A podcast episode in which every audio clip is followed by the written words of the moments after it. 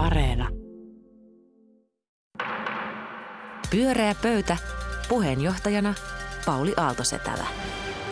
Hyvää iltaa, hyvä kuulija ja tervetuloa Taru Tujunen, Ruben Stiller ja Anu Koivunen. Kiitos. Kiitos paljon. Kiitos paljon. Te olette pakkasesta laskeutuneet tänne Yleisradioon. Kyllä. Punaposkisina. Erinomaista. Kukaan ei tällä kertaa tullut hiihtäen, että Mikahan hiihti tänne viime viikolla. Tämä on tappio meille kyllä. Niin Se on, on totta. kaupunkilaiset. Hei, tällaisena pienenä aasinsiltana viime viikon keskusteluun, niin, niin, niin puhuimme Venäjästä.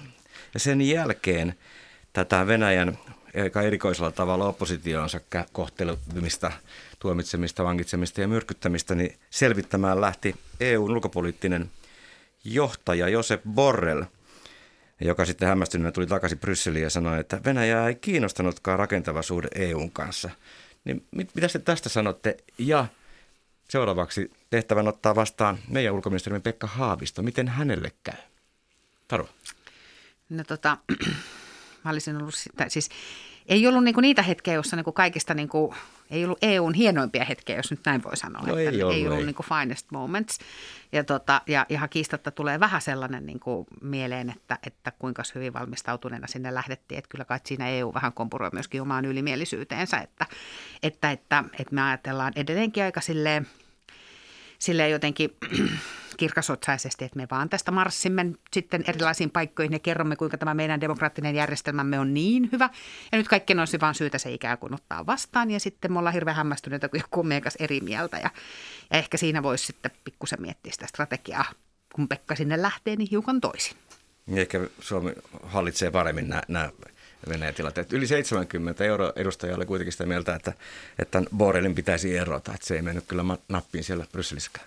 No jos EU, EUlla on yhtenäinen kanta, niin mä ajattelen, että Pekka Haavisto tämän Alhol-keissin myötä on mankeloitu Suomessa niin siis kova nahkaiseksi, että jos sinne joku pitää lähettää sitä EUn kantaa nyt esittämään, niin kyllä varmaan Niin, häneltä löytyy hätkähdä. pokkaa. Että hän ei vähästä hätkähdä, niin että hän on varmaan saanut kaiken ja vähän enemmänkin tässä asiassa.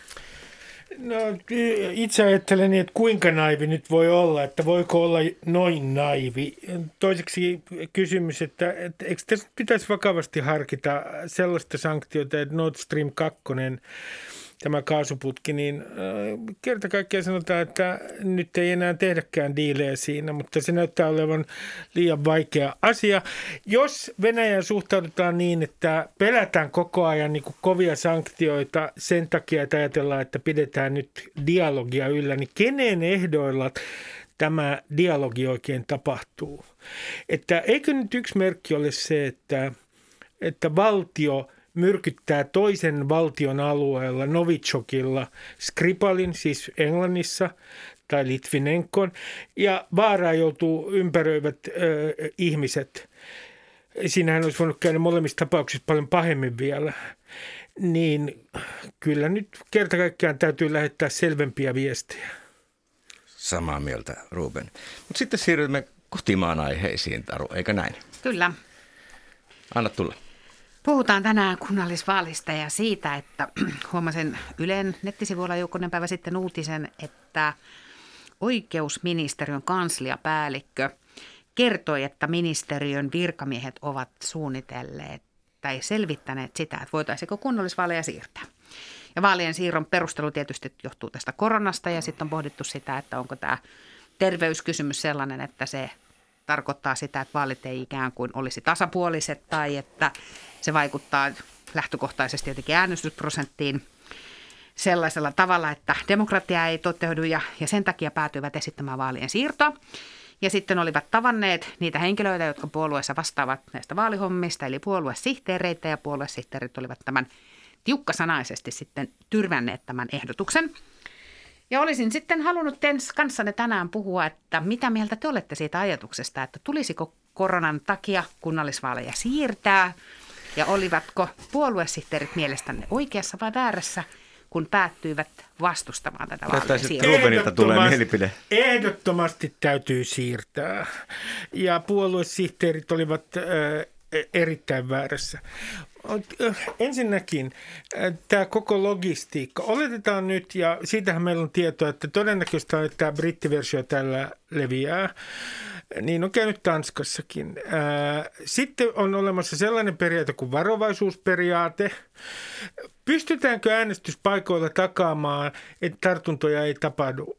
THL nykyisten suositusten mukaan välin pitäisi olla kaksi metriä. No sitten siellä on pitkiä jonoja, eikä sitä pystytä täydellisesti takaamaan. Jos me oletetaan, että tappiot tässä näissä vaaleissa olisivat esimerkiksi viisi kuollutta ihmistä sen takia, että vaalit järjestetään nyt keväällä.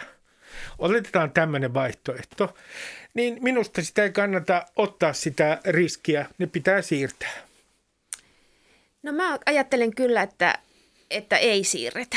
Että tuota, että meitä on viisi ja puoli miljoonaa ja Yhdysvalloissa oli vaalit niillä paha epidemia oli viime syksynä ja näin, että, että, että jollei niin kuin, se on tietysti sitten se tilanne, että jos, jos meillä niin kuin tapahtuu jotakin aivan poikkeuksellinen niin kuin tilanne, että tulee ulkonaliikkumiskielto ja poikkeusolot julistetaan, se on sitten niin kuin toinen asia, mutta että jos ei sitä tilannetta tule, niin kyllä mä ajattelen, että silloin meidän kansalaisyhteiskunta on niin vahva, että meiltä pitää löytyä niin kuin, ää, luovia ratkaisuja siihen, että miten äänestetään ulkona ja väleillä ja plekseillä ja kaikki. Mehän ollaan nyt niin kuin harjaannuttu käsidesin ja suusuojien ammattikäyttäjiksi eri puolilla, että kun me ollaan yhdistyksiä, piisaa ja muuta, niin täytyy löytyä sellainen tapa. Meillä on kuitenkin ihmisiä, jotka on jatkuvasti palveluammateissa tässä tilanteessa. Mä ajattelen samalla tavalla kuin Anu tämän ajattelee, että musta tämä on vaalien siirto ajatus on tässä kyllä tosi jälkijättöinen ensinnäkin musta se on, se on juuri noin, niin kuin Anu tuossa totesi, että meillä on ihmisiä, jotka on paljon enemmän toisten ihmisten kanssa tekemisissä joka ikinen päivä erilaisissa palveluammateissa. Ja sitten me ajatellaan, että vaalit, jossa jo nyt puolet äänestä annetaan ennakkoon, mm. jolloin jokainen voi men- päättää, koska menee äänestämään ja meneekö silloin, kun on jonoja tai ei ole jonoja, niin on niin kuin se yksi puoli siinä. Mutta sitten se toinen puoli on se, että kyllä vaalit toimeenpannaan puolueiden toimesta – ja jos itse, kun joskus näitä vaaliharjoituksia on tehnyt ja Ihan mietin, totta. kuinka pitkiä projekteja ne on, niin siellä on puolueet tehnyt, kulkaa hommia niin kuin kohta vuoden. Ja tässä vaiheessa joku tulee sanoa, että hei, nyt pannaan liinat kiinni. Sä varmaan heittänyt pihalle tällaisen ehdottajan. No, saattaa olla, että olisi voinut niin sanotusti niin kuin mennä tunteisiin se ehdotus. Että et, et joku tulee sitten sanoa, että nyt pannaan liinat kiinni ja nyt pysäytetään nämä junat, niin se ei ole ihan helppo homma.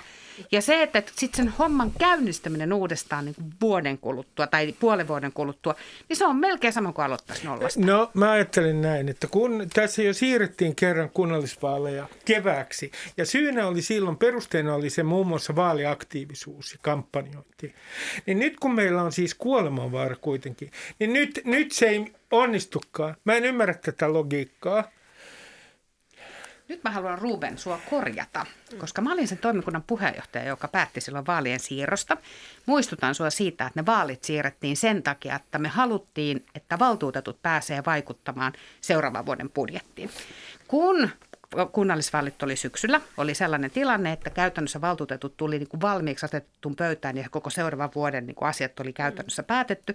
Niin nyt kun ne tulee valtuutetut hommiinsa kesällä, ne pääsee vaikuttaa seuraavan vuoden budjettiin, jolloin siinä ei ollut kysymys siitä, ensisijaisesti, että kampanjointi Mutta olisi vaikka kivampaa. se olisi noin, vaikka se olisi noin, Ei, kun se oli noin. Niin, ja kun se on noin, niin, niin siitä huolimatta herää tämä kysymys, että nyt ollaan ihmisten äh, terveys on vaarassa. Kyllä ja sieltä saattaa jättää ihmisiä äänestämättä, koska he pelkäävät.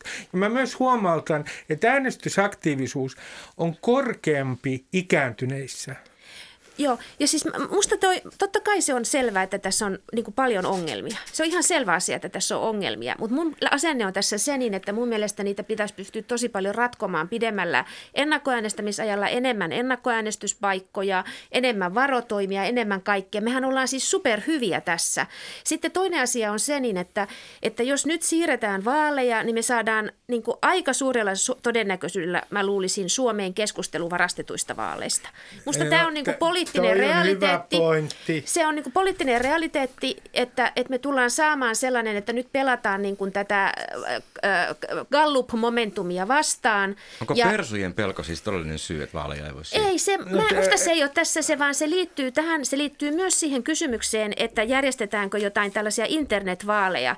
Että pitää olla niin kuin luotettavuutta ja ennustettavuutta, ellei tule poikkeusolot. Tämä on niin kuin mun asenne, että jos on poikkeusolot, sitten on eri juttu. Erityisesti kun meillä on Suomessa itse asiassa tosi tosi jykevä perinne siinä, että meillä aina vaalit pidetään paikallaan. Sehän oli iso poliittinen päätös, että nämä kunnallisvaalien päivämäärä siirrettiin. Mm. Ja kun meillä on fiksatut vaalipäivät, niin se, että niitä ei pidettäisi, vaan ne päätettäisiin siirtää – niin on itse asiassa poik- mun mielestä ihan siis todella iso periaatteellinenkin Tuo päätös. Mutta, mutta, mutta jos me palataan tähän, mitä Annu sanoi, joka on mun mielestä hyvin mielenkiintoinen pointti. Jos me pelätään näitä salaliittoteorioita ja sitä, että tietyt piirit sitten levittää, että miksi vaalit on siirretty ja niin edelleen.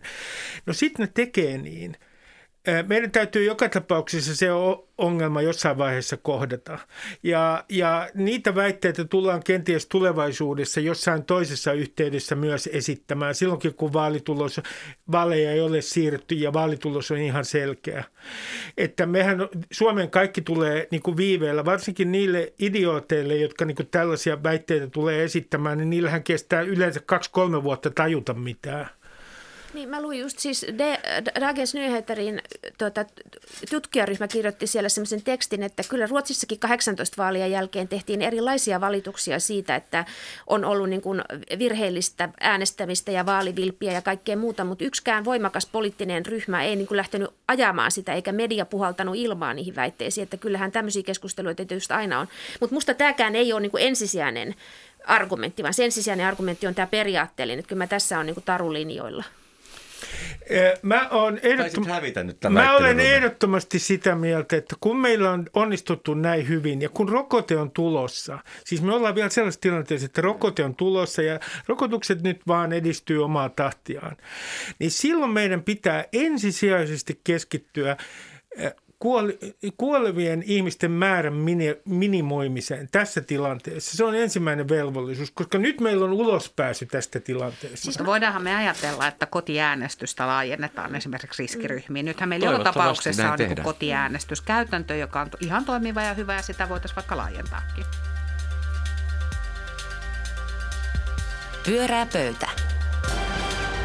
Pyörää pöytä ja suora lähetys ja nyt emme sitten siirtäneet näitä vaaleja tällä erää. Ruben, mikä on seuraava teema? Kokoomuksen tie. Minne menet, kokoomus? Nimittäin äh, tässähän taannoin Helsingin Sanomat julkaisi tämän kokoomuksen sisäisen selvityksen, jonka mukaan kenties täytyisi äh, mennä äh, perussuomalaisten suuntaan, siis arvokonservatiiviseen ja talouspoliittiseen suuntaan kokoomuksen, koska lukunottamatta pääkaupungin seutua ja jotain suurta, suuria muita kaupunkeja, niin tämä taistelu käydään näistä äänestäjistä perussuomalaisten ja kokoomuksen kanssa ja tämä sinivihreä vaihtoehto, että pitää niin kuin ikään kuin etsiä niitä vihreitä, niin se on nyt vähem, paljon vähemmän todennäköinen. Se äänestäjän rajapinta on siellä perussuomalaisten puolella. No mun kysymys kuuluu, että mihin suuntaan kokoomuksen nyt pitäisi mennä? Ja minä tiedän, että Taru tulee vaihtamaan minua vastaan ja minä kestän sen. Minä yritän kestää sen, mutta mä sanon reilusti vaan. Anna kokoomus, kokoomus, älkää tehkö sitä virhettä, että te perussuomalaisten takia vilkuilemalla siihen suuntaan. Siirrytte nyt arvokonservatiiviseen ja ä, ä, talouspoliittisesti entistä oikea, oikeammalle sen takia, että perussuomalaiset ovat siirtyneet talouspolitiikassa oikealle. Menkää vasemmalle. Elvyttäkää sosiaaliliberaalinen perinne. Siellä keskustassa on nyt aukko. Eikä tarvitse katsoa jokaista viimeistä galluppia, vaan ajatella strategisesti pitemmällä aikavälillä. Tähän on tämmöinen skenaariotyöskentely. Yksi strategia mä jo juuri esitelty ja Taru varmaan repii sitä kohta kappaleiksi. Allekirjoitatko Rubenin analyysin? Mä ajattelen niin, että perussuomalaiset on olleet ihan todella taitavia, kun ovat tuoneet tähän politiikan keskustelun kokonaan uuden poliittisen akselin, johon muut puolueet määrittää itse itsensä. Ja, ja sen identi- jos sitä kutsuisi vaikka tämmöiseksi identiteettipoliittiseksi akseliksi, niin jos me ajatellaan, että sen toisessa päässä on perussuomalaiset ja sen toisessa päässä on vihreät. Sanna Marin on aiheuttanut demareille sen, että Sanna Marin voidaan, demareiden ei ehkä tarvitse sitä perussuomalaisten rajapintaa niin hirveästi tällä hetkellä pohtia, mutta sehän on ollut siis ongelma demareille, se on ongelma keskustalle ja se on ongelma kokoomukselle. Niin kauan kuin politiikan niin kuin peliä käydään tavallaan tuolla agendalla, niin siinä ei voi siis voittaa ollenkaan. Ja sen takia musta kokoomuksen suurin virhe on se, että ne ylipäätään ajattelee, että niiden pitäisi liikkua tällä akselilla yhtään mihinkään. Kun ni, tai ainoa, mihin niiden pitäisi liikkua, niin tulla tuolta akselilta pois. Ajatteleeko sitten kokoomus niin? Mä en osaa sanoa, että pitää kysyä sitä sieltä kokoomuksesta. Taru, anteeksi, Mihin Ruben perustuu toi sun ja keskustelkaa vaan. Ja Anu. Anu sanoo seuraavaksi. O- Ole hyvä. Mutta eikö voisi ajatella, että, että, tuota, että ei, ei tule tapahtumaan mitään muutosta, että meillä niin kuin kaikki jatkuu ihan niin kuin ennenkin, koska me ollaan niin kuin tämä koalitiohallitusten maa, niin se ikään kuin nämä sekä keskustaa että, että, että kokoomusta, mutta myös vihreitä, niin tulee halkomaan erilaiset jännitteet. Vaikka ne olisi niin kuin 10 prosentin puolueita tai 20 prosentin puolueita, niin ei niissä tehdä mitään niin kuin radikaalia, vaan niissä on niin kuin niitä erilaisia aineksia. Ja musta se on niin kuin hyvä, että ne on niitä kansalaisliikkeitä ja siellä on keskin sisäisesti äh, niin kuin erilaisia näkemyksiä. Et se on sitten musta eri asia, että mitä kärkiä otetaan vaaliin tai jotakin vaaliteemoja, mutta sitten me tiedetään, että vaalien jälkeen, oli ne sitten niin kuin kaupunginvaltuustoja tai sitten valtiollisella tasolla hallituksia, niin ne tekee ne hallitusohjelmansa, jossa ne sitten nivoo ne yhteen, jolloin tietyt eh, voimat kokoomuksesta löytää tietyt voimat demareista tai keskustasta tai vihreistä ja sitten ne voimasuhteet taas mitataan uusiksi. Että tämähän tuottaa stabiliteettia, että tästä voidaan olla sitä mieltä, että tämä on kamala raskasta ja tylsää, mutta jossakin tilanteessahan tämä voi olla niin kuin valtava resurssi. Niin t- tässä mun tau- tässä tausta-ajatuksena on äh, nimenomaan äh, tämä ajatus, että, että näyttää olevan niin, mistä Tarukin sanoi, että kun perussuomalaiset tekee jotain, kun se asemoi itseään uudelleen, esimerkiksi entistä oikeammalle talouspolitiikassa niin, että se ei ole enää työväenpuolueen, niin kuin taloustutkimuksen tutkimusjohtaja Juho Rahkonen on- on sanonut, niin se on enemmänkin äh, nykyään tämmöinen verokapinapuolue. Niin jos kaikki todella koko ajan katsovat, mitä he tekevät ja reagoivat siihen, niin pitemmällä tähtäimellä koko jutusta ei todellakaan tule mitään. Ja mä pelkään, että täällä poliittisella kentällä on tapahtunut sellainen muutos, että ollaan menty Gallup-demokratiasta vielä niin kuin yksi piste äärimmäisempään suuntaan, että ollaan hyvin lyhytjännitteisiä näiden kannattajaryhmien suhteen. Ja mä huoma- huomauttaisin, että kokoomus aikoinaan voitti vaalit käsittääkseni, Taru voi korjata mua, jos olen väärässä, muun muassa hoitohenkilökunnan äänillä, liikkuvilla äänestäjillä. No nyt siellä on paljon sellaisia äänestäjiä, jotka ei ole talouspolitiikassa mielipiteeltä esimerkiksi erityisen oikealla. Palkansaajia, keskituloisia palkansaajia. Mitä he tekevät, jos kokoomus siirtyisi esimerkiksi talouspoliittisesti entistä enemmän oikealle? Niin siis musta oleellista on se, että tällä hetkellä ehkä tätä viimeisen viikon, viimeistä viikkoa lukuun ottamatta, niin ei ole käyty talouspoliittista keskustelua. Talouspolitiikka ei ole ollut keskustelu, joka on määrittänyt poliittista keskustelua. Mm. Vaan siis sen keskustelun on asettanut perussuomalaiset ja muut asemoi itseänsä suhteessa siihen. Ja se tekee tästä mun mielestä sen hankalan kysymyksen. Ja se kiinnostava kysymys onkin se, että jos me esimerkiksi palautetaan talouspoliittinen keskustelu agendalle, mitä olen ollut havaitsevinani viime viikkojen aikana, niin itse asiassa perus, perussuomalaiset jää sen keskustelun ulkopuolelle. Sitä keskustelua on käyty tosi voimakkaasti kokoomuksen ja itse asiassa Sanna Marinin SDP välillä. Ei edes niin kuin keskus, niin kuin Sanna Marinin hallituksen, vaan se on polarisoitunut näiden puolueiden välillä. No musta selvä asia on se, että se ei ole niin kuin sattumaa, koska tämä tietysti tämä perussuomalaisten jotenkin agendan haltuunotto ei tietenkään palvele niin kuin, ei palvele, ei palvele kokoomusta eikä keskustaa. Ja tämmöisessä blokkiajattelussa itse asiassa palvelee toki tietysti Sanna Marinin SDPtä, mutta ei ehkä sitä niin tavallaan kiinnostavaa. vihervasemmistoblokkia ollenkaan. Ja sen takia se, että meillä on muita keskustelujännitteitä, tekee itse asiassa tähän poliittiseen keskusteluun tosi hyvää. Ja sehän on kiinnostavaa, kun tuota Helsingin Sanomat, Teemu Muhonen on haastatellut Helsingin Sanomissa y- haastatteli Matias Mäkysen, SDP-varapuheenjohtaja, ja sitten haastatteli Kai Mykkäsen, ja, ja kertoi, Teemu Muhonen kertoi Twitterissä, että se oli niin kuin hänen omasta aloitteesta, että hän halusi niin kuin tavallaan kaivaa näitä talouspoliittisia näkemyksiä. Ja, ja molemmathan nosti tavallaan esille tällaista, juuri nimenomaan tällaista niin kuin talouspoliittista jännitettä. Ja, ja sieltä löytyy niin kuin sekä tämä tämmöinen niin kuin, velan, ve, ve, tämmöisen niin kuin suomalaisen velkapelon ja velkaahdistuksen uudelleen käsitteellistäminen niin kuin laajemmassa keskuspankkipolitiikassa. Ja on tämä, tämä yksi ajattelutapa, ja Mäkynen, Mäkynen niin kuin li- liittyi siihen. Siihen ja sitten toisaalta Mykkän, Mykkänen antoi näitä kommentteja siitä, että ei kaikkien välttämättä enää tarviskaan voida Helsingissä asua ja niin poispäin. Että sieltä tuli niin kuin tämmöistä provokaatiota. Mutta että tämähän, musta mä tulkitsen ihan samalla tavalla, että tässä haetaan niin kuin toisenlaista akselia, mutta nyt sitten taas kun keskustellaan sitä EUn elvytysrahasta, niin nythän me ollaan takaisin taas, että se kesti Mm, viikon näin on. tämä toinen keskustelu, Näin että on. nyt on taas Se on toisen. paljon seksikkäämpi teema, siitä on helpompi puhua kenen tahansa kuin talouspolitiikassa, se on kyllä ihan totta. Niin. Et silloin toi murto ei ehkä onnistu tuohon. Itse asiassa pyöreä pöydä, pöytä piirsi ton, ton äh, kuvan pari vuotta sitten jo, Sitten sit, menee. sit voi kysyä näin, että mikä rooli toimittajilla on ollut tässä? Kun me verrataan Yhdysvaltoihin, niin siellähän tämä liberaalilehdistö on Trumpin vuoksi nimenomaan levikki on noussut, kun ollaan kauhisteltu, mitä Trump tekee. Ja sitten on jääty jumiin, fiksoiduttu ää, Trumpiin niin kuin mulle on muun muassa muuten käynyt.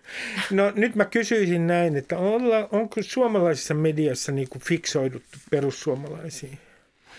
Niin, että me koko ajan itse asiassa eh, siinä myös tietyllä tavalla syötetään lapaan. Syntyy tämmöisiä kummallisia, eh, kummallisia niin kuin vastinpareja, joissa niin kuin perussuomalaiset vielä tekee fiksusti, Eikö haukkuu toimittajia. Journalistilehtihän tutki Ja to- sitä, niin kävikin niin, että perussuomalaiset ei puhuta sitten mitään. Että on niin vaikea ottaa mitään kantaa. Että silloin Niin siis- sanoisin, että ei. Niin siis mun mielestä suomalaisten puolueiden ongelma tällä hetkellä on se, että jos me ajatellaan, että politiikka on nollasummapeliä, mm. että me määritellään niitä meidän tavoitteita suhteessa toisiimme eikä suhteessa niihin, siihen jotenkin mm. siihen siihen tulevaisuuteen, jota me ollaan rakentamassa tai tekemässä ja mihin me jotenkin uskotaan. Ja, ja, tota, ja, ja silloin jotenkin sen, niin kuin, niiden määrittely ja sen hyvin viestiminen niin kuin, rikkoi ylipäätään semmoista nollasummapeliajattelua. Mm. Se on niin kuin ahdasta mm. ja ikävää, jos me ajatellaan, että tässä on nyt tämä kakku ja meidän pitää sitten miettiä, että montako prosenttia me otetaan tuolta ja tuolta. Niin ei se kyllä synnytä innovatiivista tekemistä eikä semmoista politiikkaa, johon pitäisi niin kuin, johon pitäisi saada ihmiset mukaan. Niin, Ja se on jotenkin sen, niin kuin se, se perusongelma on tossa. Niin, jos poli- niin se on just se, että jos politiikka on vaan ikään kuin sellaista tota, hal- hal- hallinnointia tai, tai lyhytnäköistä reagointia, niin se on silloin sitä niin kuin peliä ja kähmintää. Että siis tavallaan se, kyll, kyllähän se aina toimii, se näkö, näköala tarjoaminen. Pyörää pöytä. Tänään päivystysvuorossa Taru Tujunen, Ruben Stiller ja Anu Koivunen. Ja Anu, mikä on meidän viimeinen teema? Öö, maanantaina öö, kymmenen öö, tieteen öö, akateemikkoa ja kokenutta, niin kuin tavallaan voisi sanoa suomalaista tieteen jättiläistä. Akateemikot Eva-Mari Aro, Riitta Hari, Silpa, Sirpa Jalkanen, Markku Kulmanen, Risto Nieminen, Ilkka Niiniluoto ja joukko professoreita ja tiedeakatemian öö, entisiä ja nykyisiä esi, esihenkilöitä julkaisivat tällaisen Taipuu vaan ei taitu koronapandemiasta Suomen kriisinkestävyyden varmistamiseen ja vahvistamiseen ja tämmöisen, tämmöisen raportin. Ja tuota, ootteko te, kuulitteko te tästä raportista? Osalle... En kuullut ennen, mitään. Ennen kuin sinä laitoit siitä viestin. Niin, Juuri siis näin. siitä ei todennäköisesti, siis mä oon niin kuin järkyttyneenä havainnut, että siitä itse omi- omiin silmiin ei ole osunut mitään uutisia, ei yhtään uutista. Ja Twitterissä huomasin, että noin 15 ihmistä oli käynyt likettämässä Tiedeakatemian julkaisutilanteesta. Oliko se raportti niin tylsä vai minkä tähden se ei kiinnostanut ihmisiä? Niin tämä on mun mielestä hyvä kysymys, kun ottaa huomioon, että, että tuota, ää, tää, nää, siis tämä asiantuntijaryhmähän esitti seitsemän tällaista tavoitetta kriisinkestävyyden vahvistamiseksi. Ja siellä oli tällaisia, että Suomen on otettava päättäväisempi ote kansainvälisessä yhteistyössä, on ryhdyttävä tehokkaampiin toimiin ilmaston ja ympäristön tilan parantamiseksi, koulutus on uudistettava, viestinnän valmiuksia lisättävä, talouden kannustimet on suunnattava vahvistamaan sitoutumista kestävän kehityksen periaatteisiin, vakiinnutettava riippumattoman tiedeyhteisön asiantuntijuuteen pohjautuvaa tiedeneuvontaa ja sitten tiede, tiede ja siis TKI, tiede, tutkimus, kehitys- ja innovaatiorahojen määrää on, on, on nostettava. Oli niin kuin konkreettisia to, niin kuin toimenpiteitä. Mutta siis mun kysymys teille on ikään kuin se, että me eletään niin kuin hetkeä, jolloin meidän kaikki tulevaisuustoivo on, on niin kuin kohdistunut tällä hetkellä rokotteisiin, erilaisiin rokotteisiin. Ja se on, su, se on valtava ihme, että meillä on niin kuin valikoima rokotteita tällä hetkellä tulossa, käytössä, odotettavissa. Ja se kaikki perustuu sellaiseen perustutkimukseen, jota on tehty menneinä vuosikymmeninä.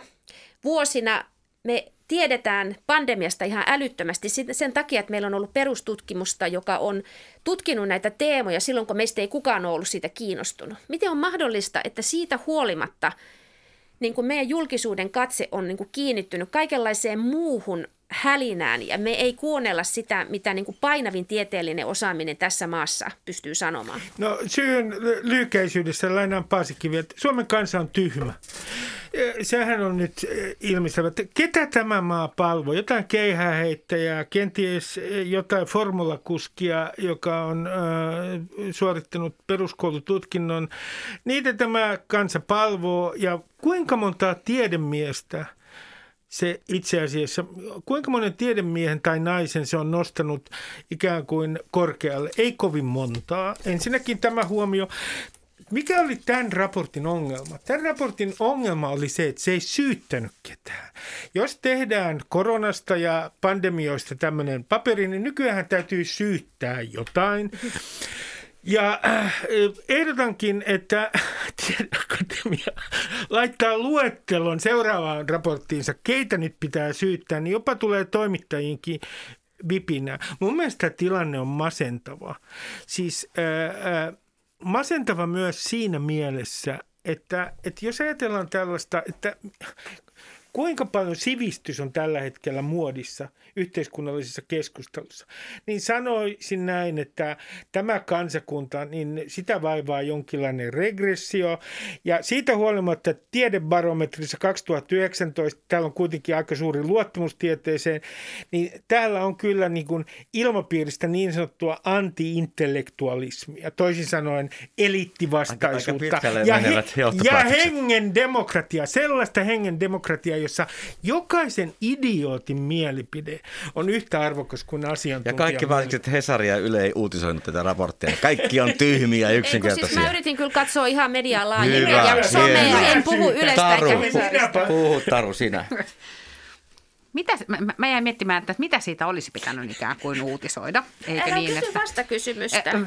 No voin nyt vähän kysyä, että mitä sä ajattelet, että siitä olisi pitänyt uutisoida? Olisiko siitä pitänyt uutisoida se, että tämmöinen on tehty vai olisiko siitä sisällöstä pitänyt uutisoida? Ja tästä pääsen jotenkin siihen, että mä ajattelen, että siinä on musta niin kuin kaksi asiaa. Ja, ja en ole siis sitä mieltä, että tilanne on ihastuttava, että kukaan ei vaivaudu sanomaan siitä siis yhtään mitään.